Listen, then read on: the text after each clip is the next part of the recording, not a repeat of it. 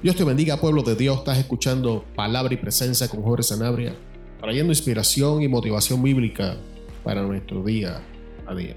En la enseñanza para el día de hoy vamos a estar hablando bajo el tema objetivo, subjetivo. ¿Es realmente un caso de perspectiva? Y esto es algo, amado hermano, que cada día se escucha más y más dentro de las comunidades cristianas y sobre todo en la sociedad en la que estamos viviendo. Sin embargo, ¿es esto realmente de esa manera? Vamos a ver qué dice la Biblia al respecto de eso en el día de hoy. Lo primero que vamos a hacer es que vamos a definir los conceptos para entender de qué cosa estamos hablando cuando decimos subjetivo o subjetiva y objetivo u objetiva. Cuando hablamos de algo subjetivo, estamos hablando de algo que es basado en, mis sentimientos, en, mis opiniones, es basado en mi perspectiva de, del asunto, del tema o de la situación de la que estamos hablando. Así que todo aquello que es subjetivo varía entre persona y persona, entre cultura y cultura, entre posición geográfica y otra. Cosas que pueden ser subjetivas totalmente común y aceptables, por ejemplo, es la comida. La manera en que cocinamos en mi país, Puerto Rico, es totalmente diferente a la comida mexicana. Yo me encuentro en el estado de Arizona, así que la comida mexicana es abundante en esta área.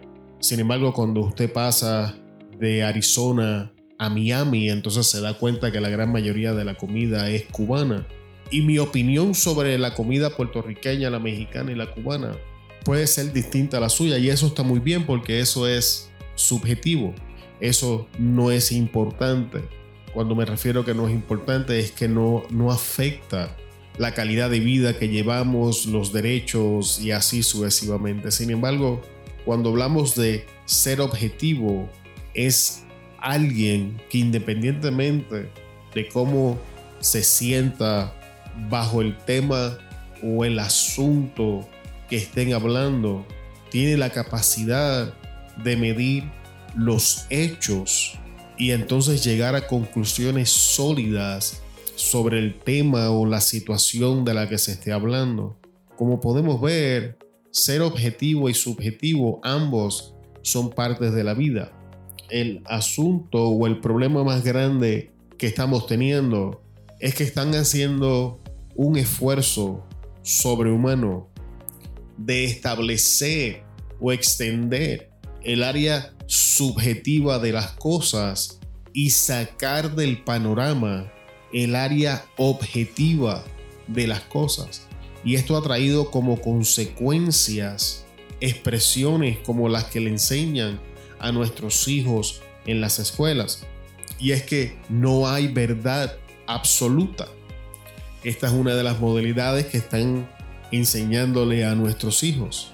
No hay una verdad absoluta sobre todas las cosas, porque no están viendo la verdad de manera objetiva, sino subjetiva.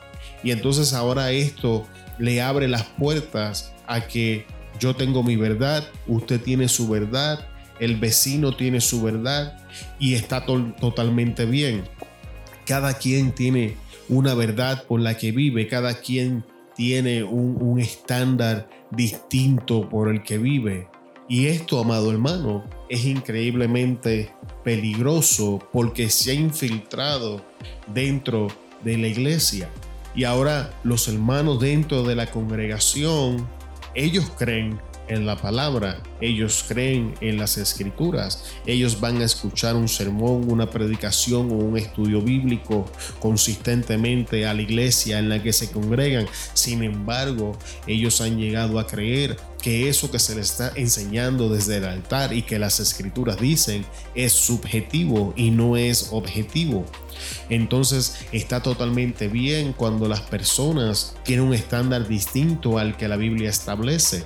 Ellos entienden que está bien someterse a la Biblia subjetivamente, no objetivamente. Y esto es un problema, porque no es lo que la Biblia enseña, amado hermano. Mire, cuando vamos a la escritura, vamos a encontrar un hombre en el libro de los Hechos que se llama Saulo de Tarso. Y hay algo increíblemente interesante en la conversión de Pablo y en lo que Pablo en sí mismo representa. Pablo en sí mismo no representa a personas con maldad. Pablo no era un hombre lleno de maldad.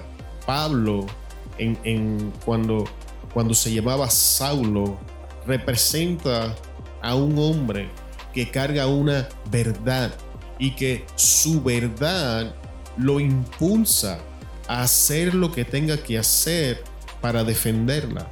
Porque esto es lo que está haciendo Pablo. Cuando Cristo se levanta y la ley está llegando a su final para, para entrar a la dispensación de la gracia, Pablo es un fariseo. Pablo cree que la ley es la verdad. Y lo cierto es que la ley era la verdad, pero no era la verdad absoluta porque las escrituras nos dejan claro que la ley tenía propósito establecido de parte de Dios y que nunca fue diseñada para revelar la verdad de las escrituras, sino que la verdad estaba diseñada para servirnos de ayo hasta que creciéramos y entonces llegara el varón perfecto que es Cristo Jesús, que la ley estaba diseñada para llevarnos a Cristo, que de hecho la ley era un simbolismo de lo que Cristo haría por nosotros, así que la ley jamás eh, fue diseñada para ser la verdad por la que los hombres iban a vivir. Sin embargo, esta era la verdad de Pablo y encontramos a Pablo persiguiendo a los cristianos, defendiendo a su verdad. Pero entonces, ¿qué sucede cuando la verdad de Pablo se encuentra con Cristo de camino a Damasco? Ahora Pablo se da cuenta de que hay una verdad absoluta. Pablo es un hombre intelectual. Eh, si tienes duda de esto, siéntate a leer las escrituras. Pablo no solamente tenía conocimiento espiritual, el apóstol Pablo intelectualmente e, era algo sobrenatural. Pablo tenía un intelecto increíble. las cosas que Pablo dice, cómo Pablo las expresa, Pablo con honestidad era otra cosa. Así que tienes que entender que Pablo es alguien intelectual y siendo un hombre intelectual y objetivo, Pablo ahora tiene una conversación con Cristo que es la verdad absoluta y Pablo rinde su verdad a los pies de Cristo. Y entonces ahora Pablo entra y se somete a la verdad absoluta y tienes que entender que Cristo es el verbo, es, es lo que el, el apóstol Juan nos deja saber en su evangelio. En el principio era el verbo y el verbo era con Dios y el verbo era Dios y así sucesivamente. Así que tenemos que entender que la escritura es Cristo y que Pablo se encuentra con la, con la escritura. Pablo se encuentra con la veracidad de la palabra en, en Cristo Jesús. Y Pablo se somete a esta verdad. Cuando tienen la conversación, Pablo le dice, ¿quién eres Señor? Cristo se identifica, pues, yo soy Jesús al que tú persigues, porque me persigues? Duras cosas te dan cosas contra el aguijón. Y entonces Pablo ahora reconociendo el que le habla, reconociendo con quién está hablando, tras hacer una evaluación de los hechos que están aconteciendo objetivamente, no subjetivamente, objetivamente, ahora Pablo rinde su verdad y se somete a la verdad de Jesús. Entonces, amado, es todo realmente dependiendo de la perspectiva. Realmente el ser subjetivo es la manera correcta de vivir. Uno de los ejemplos más básicos, si no es el más común que estas personas utilizan, es que escriben un 6 y ponen a dos personas en posiciones distintas relativas al 6 y le preguntan qué ven. Uno dice un 6, otro dice un 9. Y con esto ellos defienden el punto de, vista subjetivo de las cosas donde todo depende de la perspectiva. Ellos quieren enseñar de esta manera que todo depende desde el ángulo en que lo estemos viendo. Y esta enseñanza es increíblemente peligrosa.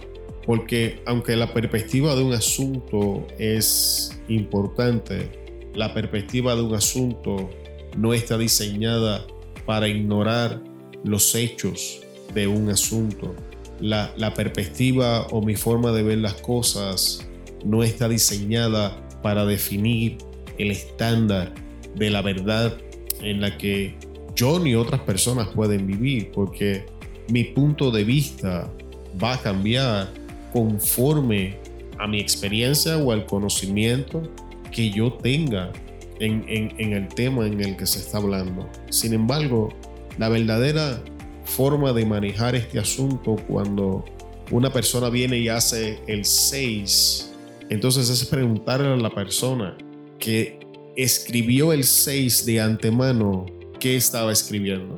Y aquí es donde la cosa se pone buena. ¿Cuál era la intención original de la persona que escribió el 6? Porque si la persona originalmente dibujó un 6, realmente no importa cuál es mi perspectiva del asunto, eso es un 6.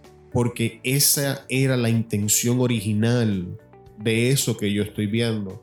Si la persona dibujó un 9, entonces no importa si yo veo un 6, eso es un 9.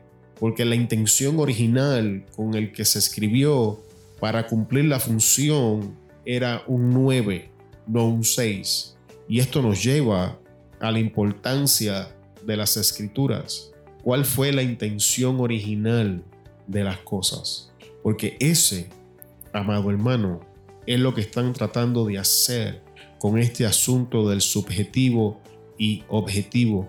Cuando ellos quieren establecer el punto de vista subjetivo en todas las cosas, lo que realmente están intentando de hacer es deshacerse de Dios, es deshacerse de la intención original con la que todas las cosas fueron escritas, con la que todas las cosas fueron hechas. Si ellos pueden deshacerse de, con, con esta visión subjetiva de la objetividad de la escritura para poder establecer el modo de vida en el que ellos quieren vivir, para ellos poder definir lo que es verdad conforme a su conveniencia.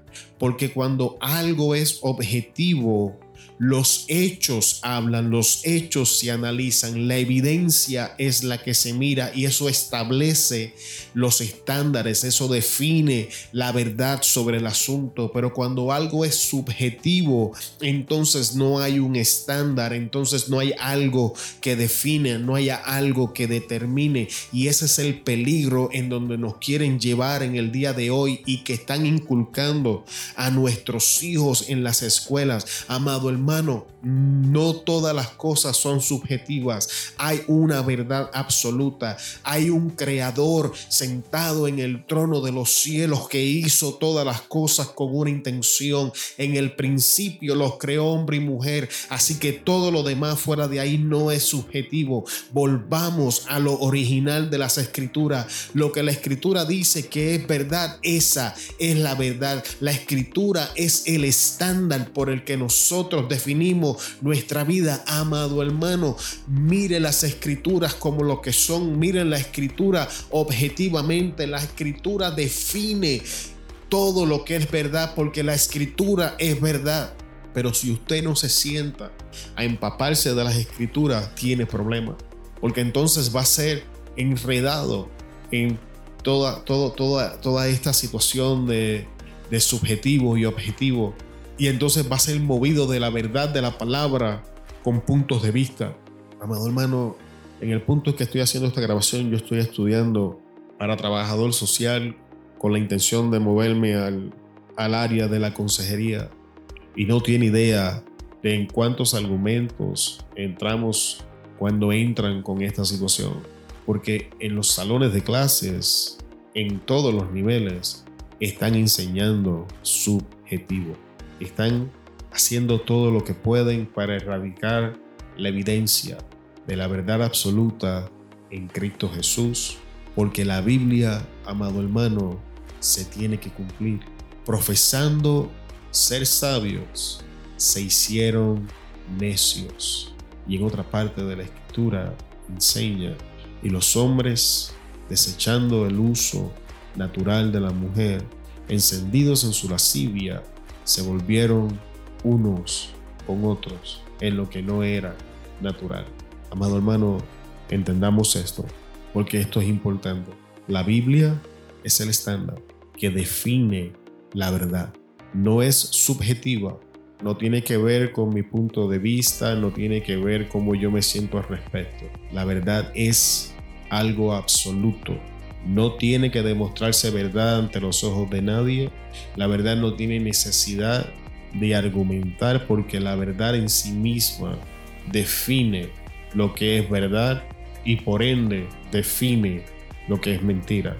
Y es por eso, amado hermano, que estamos viendo un movimiento que está intentando de sacar la verdad de Dios fuera del sistema y sustituirlo con algo subjetivo para de esta manera poder vivir conforme a sus pasiones, conforme a sus deseos, conforme a sus ideologías, sin tener nada que los acuse de que su comportamiento no es correcto. No caiga en esa trampa. Esto no es un asunto de perspectiva. Esto es un asunto donde la intención del creador es lo que cuenta. Y este sistema se está revelando en contra del creador. Y nosotros como creyentes y como hijos de Dios, es nuestra responsabilidad no vivir subjetivamente, sino objetivamente, basados en la verdad de las escrituras. Dios te bendiga, pueblo de Dios. Te damos muchas gracias por estar con nosotros hasta este punto de la historia. Nos vamos a despedir en el día de hoy y te esperamos en el próximo episodio de Palabra y Presencia con Jorge Sanabria. Hasta luego.